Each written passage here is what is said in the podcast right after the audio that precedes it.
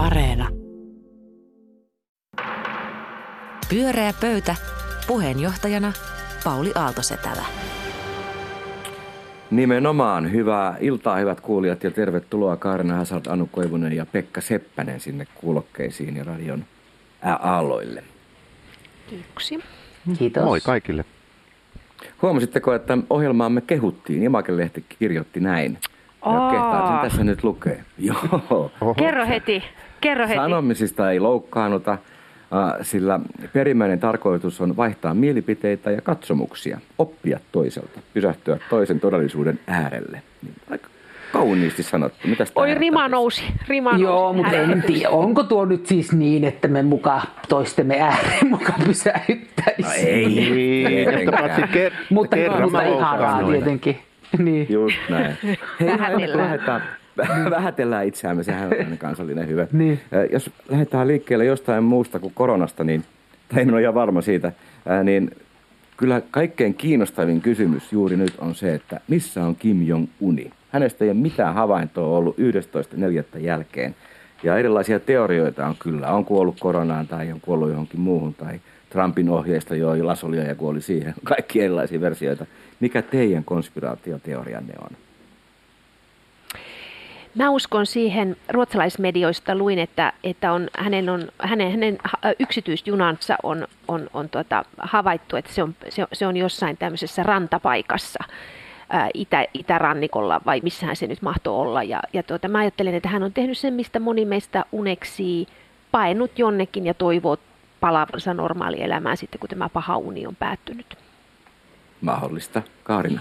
Niin, että sä ajattelet, että se on koronaa, mitä se on paossa. Mä ajattelin, Kyllä. että sillä on ollut se sydänleikkaus ja se on siellä toipumassa, mutta sitten mä ajattelin sitä, että sellainen, hänellä on kyllä semmoinen niin kuin uniikki mahdollisuus, kun hän vetäytyy, niin koko maailma alkaa huutaa, että onko hän kuollut ja sitten spekuloida seuraajilla.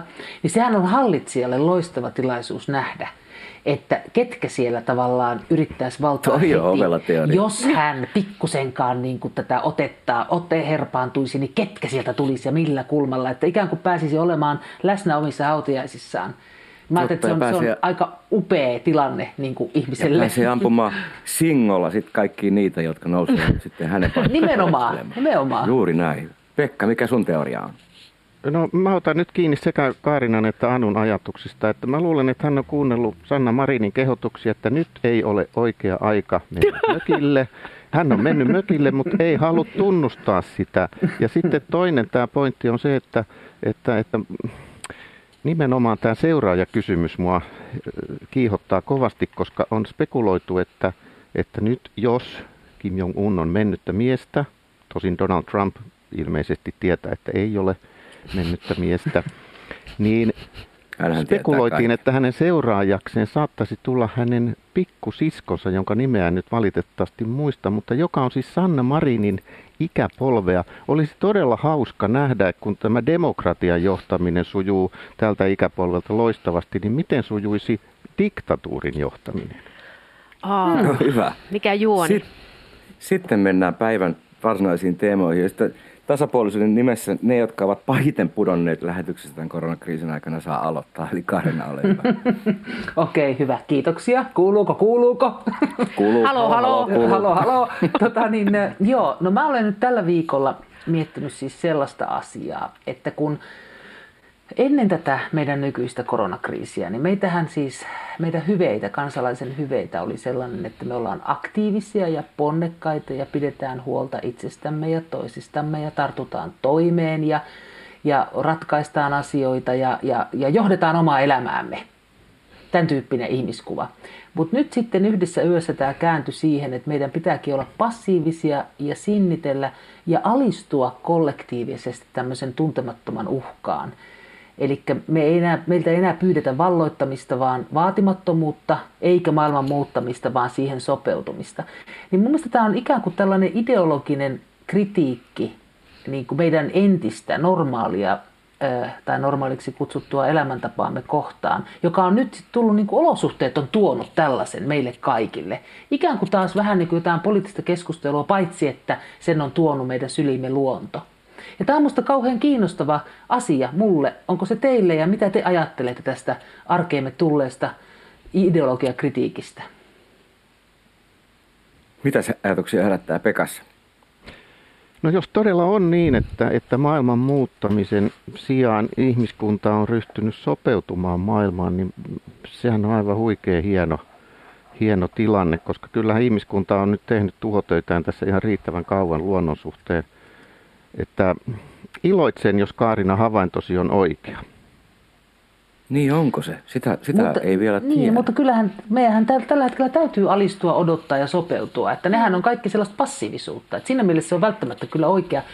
Mutta se, että, että tuntuuko se ideologiakritiikiltä muista samassa määrin kuin minusta, niin sanokaa. Ja, ku, ja mitä passiivisuudella tarkoitetaan, kun samanaikaisesti mm. kyllä ihmiset varmaan tekee aika paljon oudoissa olosuhteissa töitä edelleen.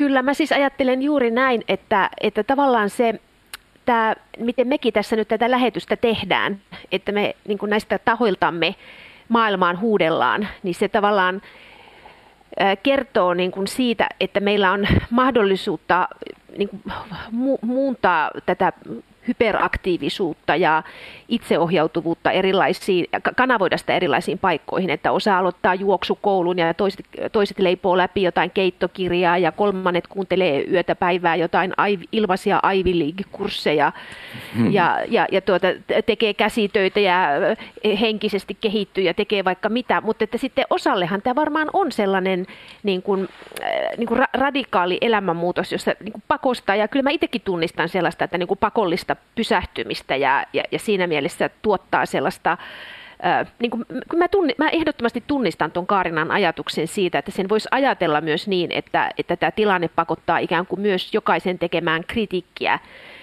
niin kuin niitä omia totunnaisuuksia kohtaan. Ja tietysti se näkyy konkreettisissa asioissa, niin kuin, tuota, esimerkiksi matkustaminen. Mm. Kaikkein selveimmin.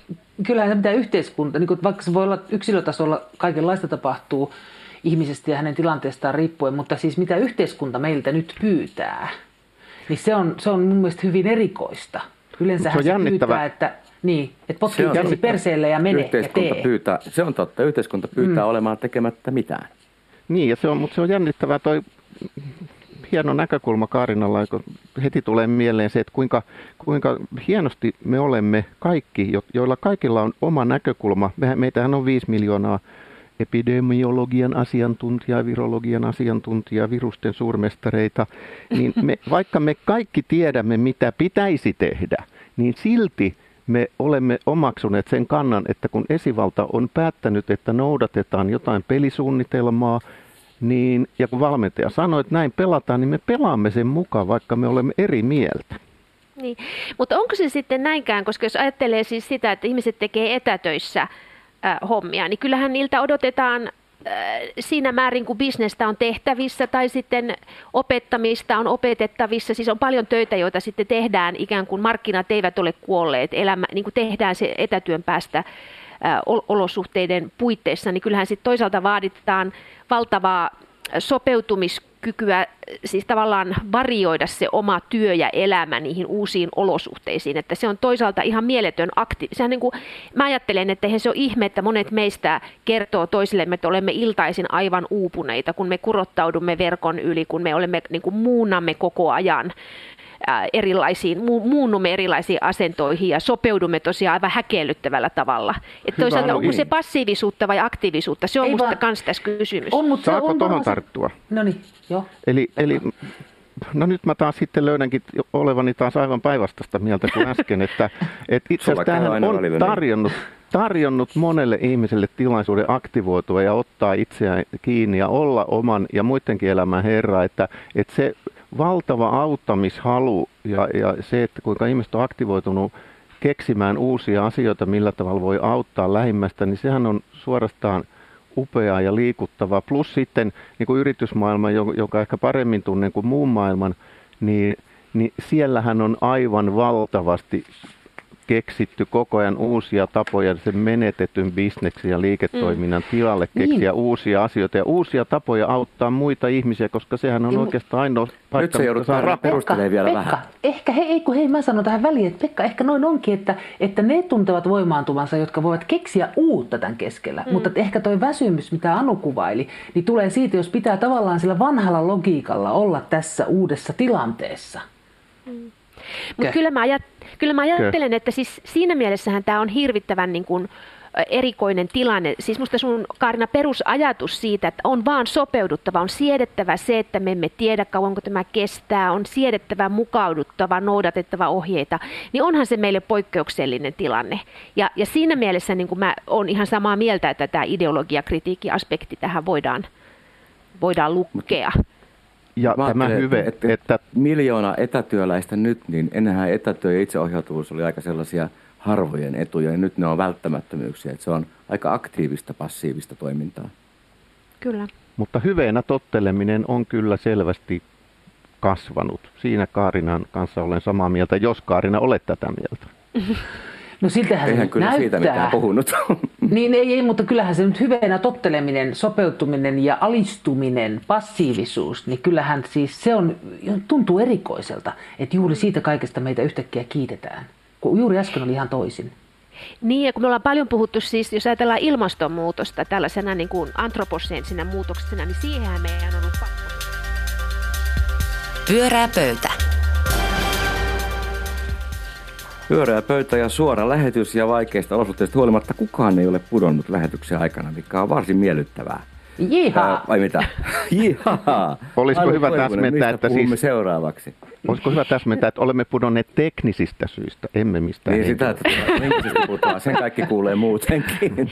No siis hei, kuulkaa, mediapolitiikassa tapahtuu eikä pelkästään koronakriisin ää, tuota, johdosta. Ää, eilen eilen tuota, liikenne- ja viestintäministeriö vastaan otti selvityksen journalismin tuista. Tämä on niin kuin teema, joka on, äh, on tuota, ollut Antti Rinteen ja Sanna Marinin hallitusten hallitusohjelmassa asiana, jota pitäisi pohtia, että miten journalismi julkisena, äh, julkisena hyödykkeenä miten sitä olisi saatavilla kaikille suomalaisille samalla tavalla kuin puhdasta juomavettä tulevaisuudessa. Tämä kysymys on ollut ikään kuin poliittisena kysymyksenä olemassa, mutta, mutta koronakriisi on tämän aktualisoitunut. Elina Grunström, eli siis toimittaja, kirjailija ja JSNn e, e, e, edellinen puheenjohtaja, teki pikavauhtia tällaisen selvityksen liikenne- ja viestintäministeriölle siitä, mitä toimenpiteitä valtiolta tarvittaisiin, edellytettäisiin, jotta voitaisiin jollakin tavalla ehkäistä niitä karmeita seurauksia, joita tällä koronakriisillä on myös journalismin ja median tulevaisuudelle. Koska siis tilannehan on lyhykäisyydessään se, että että siis kysyntä journalismia kohtaan on suurempaa kuin koskaan.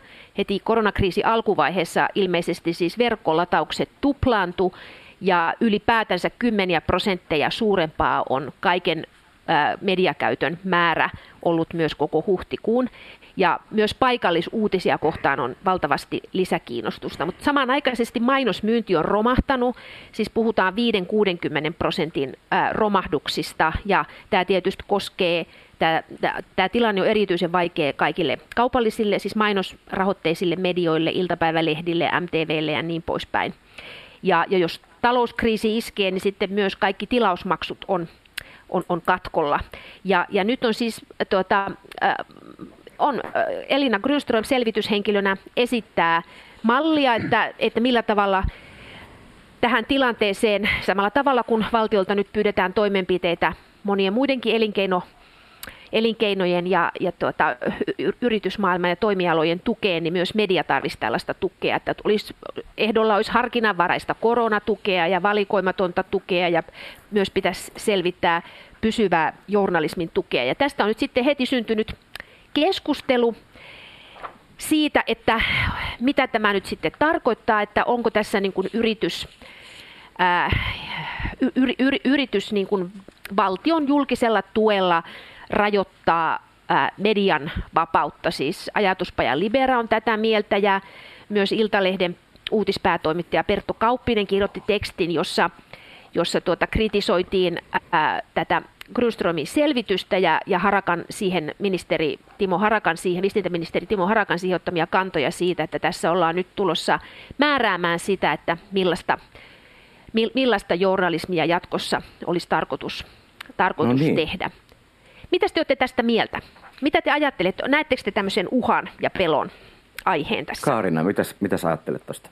No, no mä ajattelen sillä tavalla, että, että tota, monel, montakin asiaa. Toisaalta ymmärrän sen, että suora yritystuki, jos mainostulot romahtaa sun muuta, niin ihan samalla tavalla kuin mille tahansa muulle yritykselle. Mutta sitten niin kun muuten se tukeminen, niin siinä olisi, eikö siinä ollut sellaista, että, että sinne journalistit valit, va, niin kuin päättäisi Kyllä tämmöinen journalistitoimikunta asiantuntijoina. Niin, niin onhan siinä jotakin sellaista jännää siinä ajatuksessa, että journalistit päättäisi, minkälainen journalismi on tarpeellista ja hyvää. Mutta se ei ole vielä, mä en oikein ihan tiedä, että mitä tämä tarkoittaisi niin kuin tämä tämä niin kuin harkinnanvarainen, tarkoittaisiko se nyt näitä mainoseuroja menetettyjä vai tarkoittaisiko se jotain muuta. Että se on vielä vähän niin kuin epämääräinen. Totta kai siis haluaisin kaiken tuen journalismille, mutta mä en oikein tiedä, että minä sitä tässä kohdella, että eihän sitä voi esimerkiksi tukea sellaisia, sellaisia tota, lehtiä, jotka on esimerkiksi pörssi, osa pörssiyhtiöitä, jotka jakaa osinkoja, että mitä se helvetin järkeä siinä on ja niin edelleen. Vai tarkoitanko jotain sisältöjä, jos tarkoitan sisältöjä, minkälaisia sisältöjä. Mä ymmärtäisin, jos, jos annetaan rahaa siihen, että journalismi monipuolistuisi, kaikenlaiset tasa-arvohankkeet ja ja uudet muodot ja sisällöt, niin kyllä. Mutta vi- mä en ihan saanut selvää, että onko tämä vaan rahan syytämistä si- ennestään siinä, tutulle, niin, niin siinä jo tunnetulle. Niin. Se oli tällainen vähän erikoinen oma, oma komiteansa, joka arvioi journalismia ikään kuin valtion puolesta, joka on kieltämättä ongelmallista, mutta olihan siinä myös se, mikä siihen varsinaiseen ongelmaan, eli Anu mainitsemaan mainonnan katoamiseen vaikuttaisi, on se, että, että näitä yhtiöitä verotettaisiin eri tavalla – tilaus- ja irtonumeron myynnin arvonlisäveron nollaamista tai alentamista, niin oli siellä sekin ehdotus, joka sitten olisi niin kuin ikään kuin normaalia siihen median talouteen puuttumista.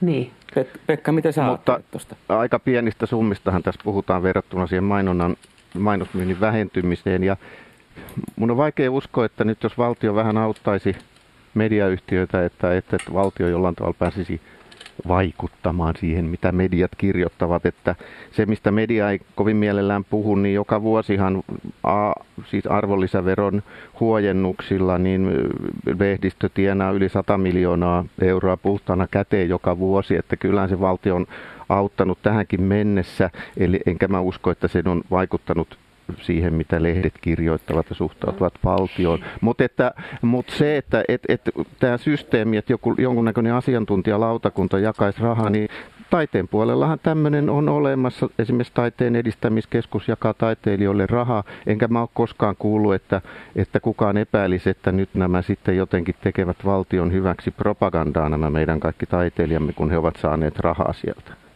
Kiitos on Pekka, siinä vähän sama kuin tässä Business Forumissa itsekin, että, että, että, että tota, ongelma on oikein, mutta ratkaisu sitten jout, Harakka joutuu teettämään jonkun komiteatutkimuksen jälkeenpäin, että miksei sitä auttanutkaan mediayhtiötä. Niin, mutta et, eikö tässä ole niin kuin se, että tässähän ehdotetaan sekä valiko yhdistelmää, jossa olisi tällaista arvonlisäveron alentamista tai verohelpotuksia, joka olisi valikoimatonta tukea, mutta sitten se ongelma on se, että jos halutaan halutaan, että, että paikallislehdet ei kuole, alueelliset lehdet ei kuole, siis journalistien määrä on vähentynyt kolmanneksella 2010-luvulla. Toimittajien määrä on, on niin kuin romahtanut ja, ja, ja, ja, ja pienenee koko ajan. Eli siis niin kuin se faktisen, todellisen niin kuin journalismin volyymi ää, Suomessa pienenee ja tulee paljon näitä tällaisia uutiserämaita. Ja kysymys on se, että kansainväli- kun siis monissa maissa on näitä tällaisia erilaisia ar, niin kuin, ä, harkinnanvarasta tukea myöntäviä ryhmiä, siis länsimaissa, liberaaleissa yhteiskunnissa, joista, mm. joissa ei käydä keskustelua siitä, että niissä totalitaristisesti yritetään ministerin kaverille antaa rahaa tai ministerin puolueelle, vaan että ajatus on se, että silloin yritetään kohdistaa se tuki niin, että se oikeasti tukisi niin kuin journalismin tuottamista, eikä, eikä niin. esimerkiksi mediasisältöjä, jotka ei sisällä journalismia. Mm-hmm. Se mainonnan määrä, joka on romahtanut ja lähtenyt on 500 miljoonaa ja tällä voi tulla mm. pari miljoonaa ja, ja ehdotetaan, että sillä tuetaan tiettyjä journalistisia hankkeita. Ei se kyllä auta journalisteja mitenkään. No itse asiassa siis tukitasothan on sellaisia, että tällä hetkellä norjalaisista, Norja, no, jokainen, Norjassa tuki, tukia myönnetään Mutta tämä Suomen esitys. Niin, mutta 50 miljoonaa, Ruotsissa 60, Tanskassa 70, äh, Suomessa on siis 1,3 miljoonaa tällä hetkellä se tuki ja se ei ole edes tämmöistä yleistä mediatukea. Ruotsissa on laitettu 18 miljoonaa euroa pysyvänä korotuksena tähän korona tilanteeseen. Niin Harakka Tanskassa puhuu muutamasta 24. miljoonasta tässä Suomen hankkeessa, eikä puhu. Niin, tässä, tämä on niinku tällaista Että kyllä tehtävää olisi. Nappikauppaa, Joo, mutta- tehtävää on. Mm. Totta Yleisesti, kai, jos lähtee katsomaan yritystukia, niin. niin mediahan ei ole kauheasti viime vuosina tykännyt yritystuista, joita siis jaetaan aika paljon. Joo, kyllä. Pyörää pöytä. Pyöreä pöytä ei hae mitään tukea mistään, koska me teemme ohjelmaa Yleisradiossa. Maksamme tästä kaikki. Ja viimeinen hei teema. Pekka Seppänen, ole hyvä. No ja niin kuin Pauli sanoi, että me maksamme tästä kaikki, että verojen kautta, että Ylehän on nyt selvästi tämmöinen valtion syöttiläs ja valtion tukema, että tota, kuinka, kuinka Nyt pahasti se nyt on, heittää kuinka pahasti se on nyt vääristänyt sitten Ylen toimintaan se, että, se, että siellä tulee julkista tukea, että Evan tutkimushan tässä ihan just tänään näin, niin kertoi, että kansalaiset luottavat Yleen enemmän kuin oikeuslaitokseen ja paljon enemmän kuin kaupallisiin medioihin. Että ei se valtion raha ehkä nyt sittenkään tällä alalla korruptoi. Mutta siis anteeksi aiheeseeni, vähän iloisempaa, kenties, kenties iloisempaa, koska nythän vappu on tulossa jälleen kerran. Vappu tulee, mutta tota, jälleen Niin kerran. räntää tulee, niin se on vapu. No räntää tulee ja tietenkin sitten terveydenhuoltoala on siitä iloinen, että on vähemmän alkoholimyrkytyksiä. Ja ylipäänsä virkavalta on ottanut hyvin, hyvin vahvan kannan vappuun. Mutta mä aloitan siitä, että Osmo Soininvaara maanantaisessa hyvin luetussa blogissaan veikkasi, että nuoret ja terveet kyllästyvät pian koronarajoituksiin. Ja nythän on vappu tulossa. Olemme myös ainakin täällä Helsingin seudulla havainneet, että Haavis Amandan patsas kauppatorilla, johon siis nuoriso on aina vappuisin kerääntynyt juhlimaan ja lakittamaan tämän patsaan. Se on ympäröity vaneri-aidalla, Se kuuluu riskiryhmään. antifasistisella vaneri-aidalla ja vartioilla, koska poliisi odottaa, että vappuhulinointi kaikista kieloista huolimatta kuitenkin pääsee käyntiin. Niin mietin tässä maassa, jossa kuuliaisesti ollaan noudatettu kaikkia korona rajoituksia, ohjeita ja suosituksia jopa niin paljon, että koronavirus ei ole levinnyt niin paljon kuin kaiken toivomuksia ja järjen mukaan sen olisi pitänyt levitä, että kaikki menisi hyvin. Niin olisiko tässä nyt semmoinen kansalaistottelemattomuuden paikka ja uusi aika, jossa Suomessa kansalaistottelemus lähtee liikkeelle, kun esivallan ohjeita ei näköjään aiota toteuttaa.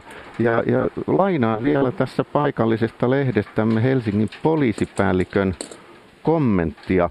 Helsingin keskustaan ei kannata tulla, koska täällä ei ole mitään näkemistä.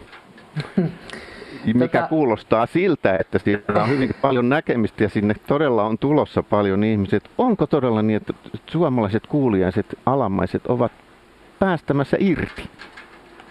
Palattiin vähän tuohon Kaarinan teemaan. Mitä, mitäs, Niin. ajat? Kuka teistä muuten tekee jotain mattoa siellä yhtä aikaa? Hirveä kolina ja. Ei vaan, nämä on rakeet, jotka tulee, anteeksi, tuohon ikkunalautaan. Rakeita Joo, rakeita ikkunaan. ikkunalautaan hyvin, hyvin voimakkaasti. Mä vappuääni. itsekin huomasin sen, että, tota, että hyvää vappua vaan. tota, niin Rae, kuulo, olen kotona ikkunan edessä. No niin, tota, tosta, niin mä en ollenkaan usko, siis me on nyt on hoettu tässä jo toista viikkoa, että vappu tulee, vappu tulee, vappu tulee, vappu tulee, niin, niin valtavasti, että nuoriso ainakin on ehtinyt kyllästyä koko aiheeseen.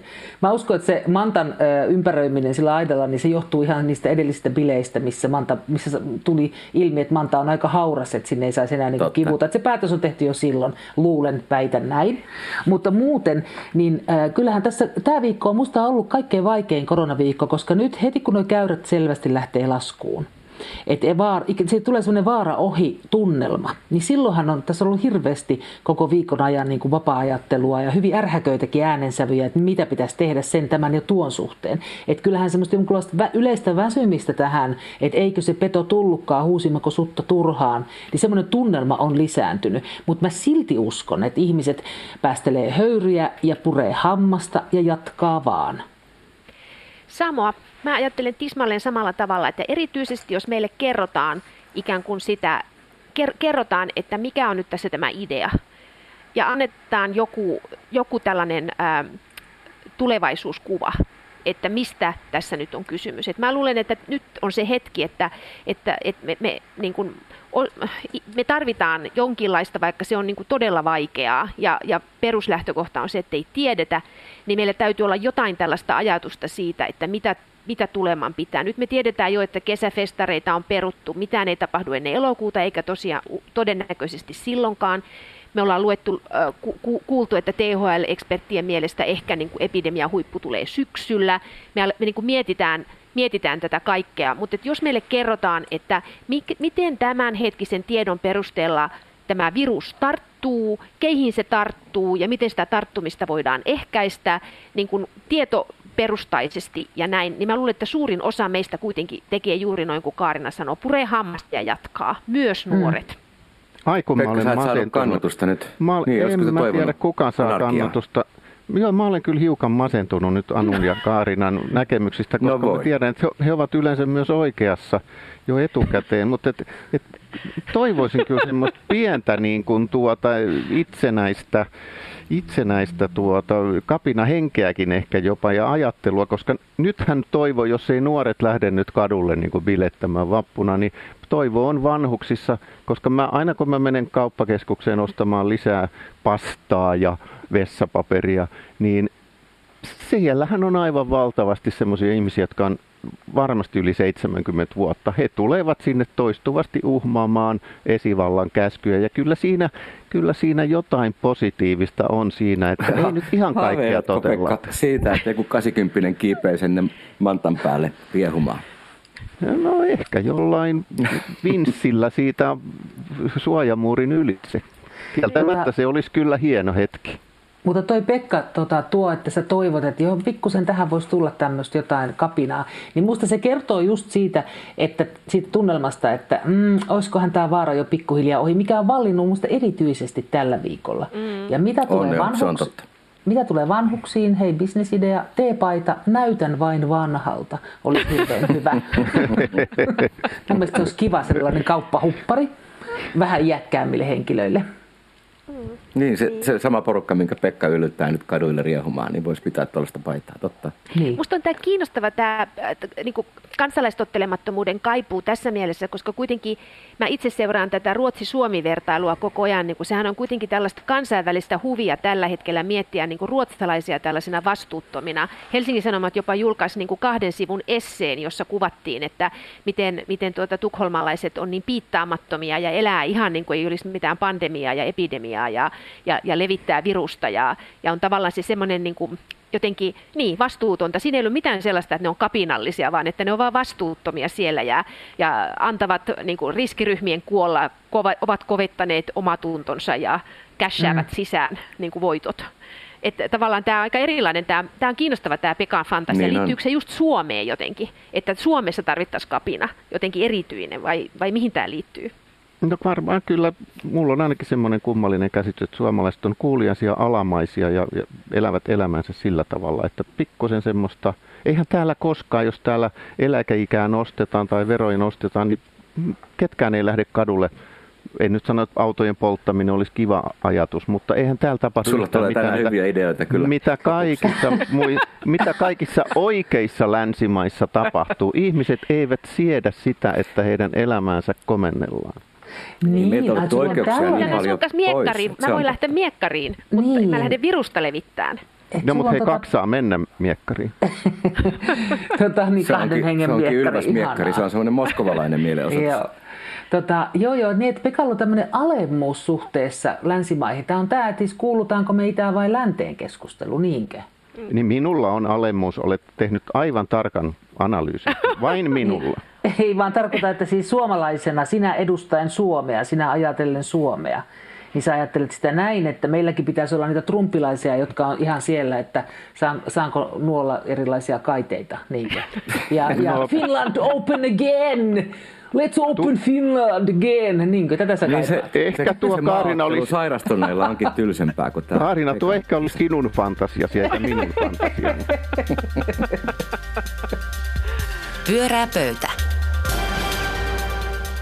Tämä oli suola lähetys, pyöreä pöytä Kaarina Hazard, Anu Koivonen ja Pekka Seppänen. Ja kaikki Pekan vinkkejä ja ohjeita, niin pyöreä pöytä ei avoimesti kannata eikä yllytä teitä tekemään. Mutta viettäkää rauhallinen vappu, pysykää kotona. Minun nimeni on Pauli Aaltosetälä. Ensi keskiviikkona jälleen pyöreä pöytä.